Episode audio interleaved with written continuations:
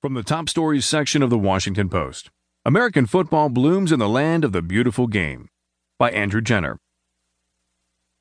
A few years ago, late at night, bored, Felipe Rizas was flipping through channels when he stumbled across something novel guys in helmets knocking each other down and chasing an oddly shaped ball.